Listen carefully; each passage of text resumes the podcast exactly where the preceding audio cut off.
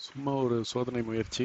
இது எப்படி வருது அப்படின்னு தெரிஞ்சுக்கிறதுக்காக இது ஒரு சோதனை முயற்சி மட்டுமே. வேறு எதுவும் இதில் பண்ண போகிறது இல்லை.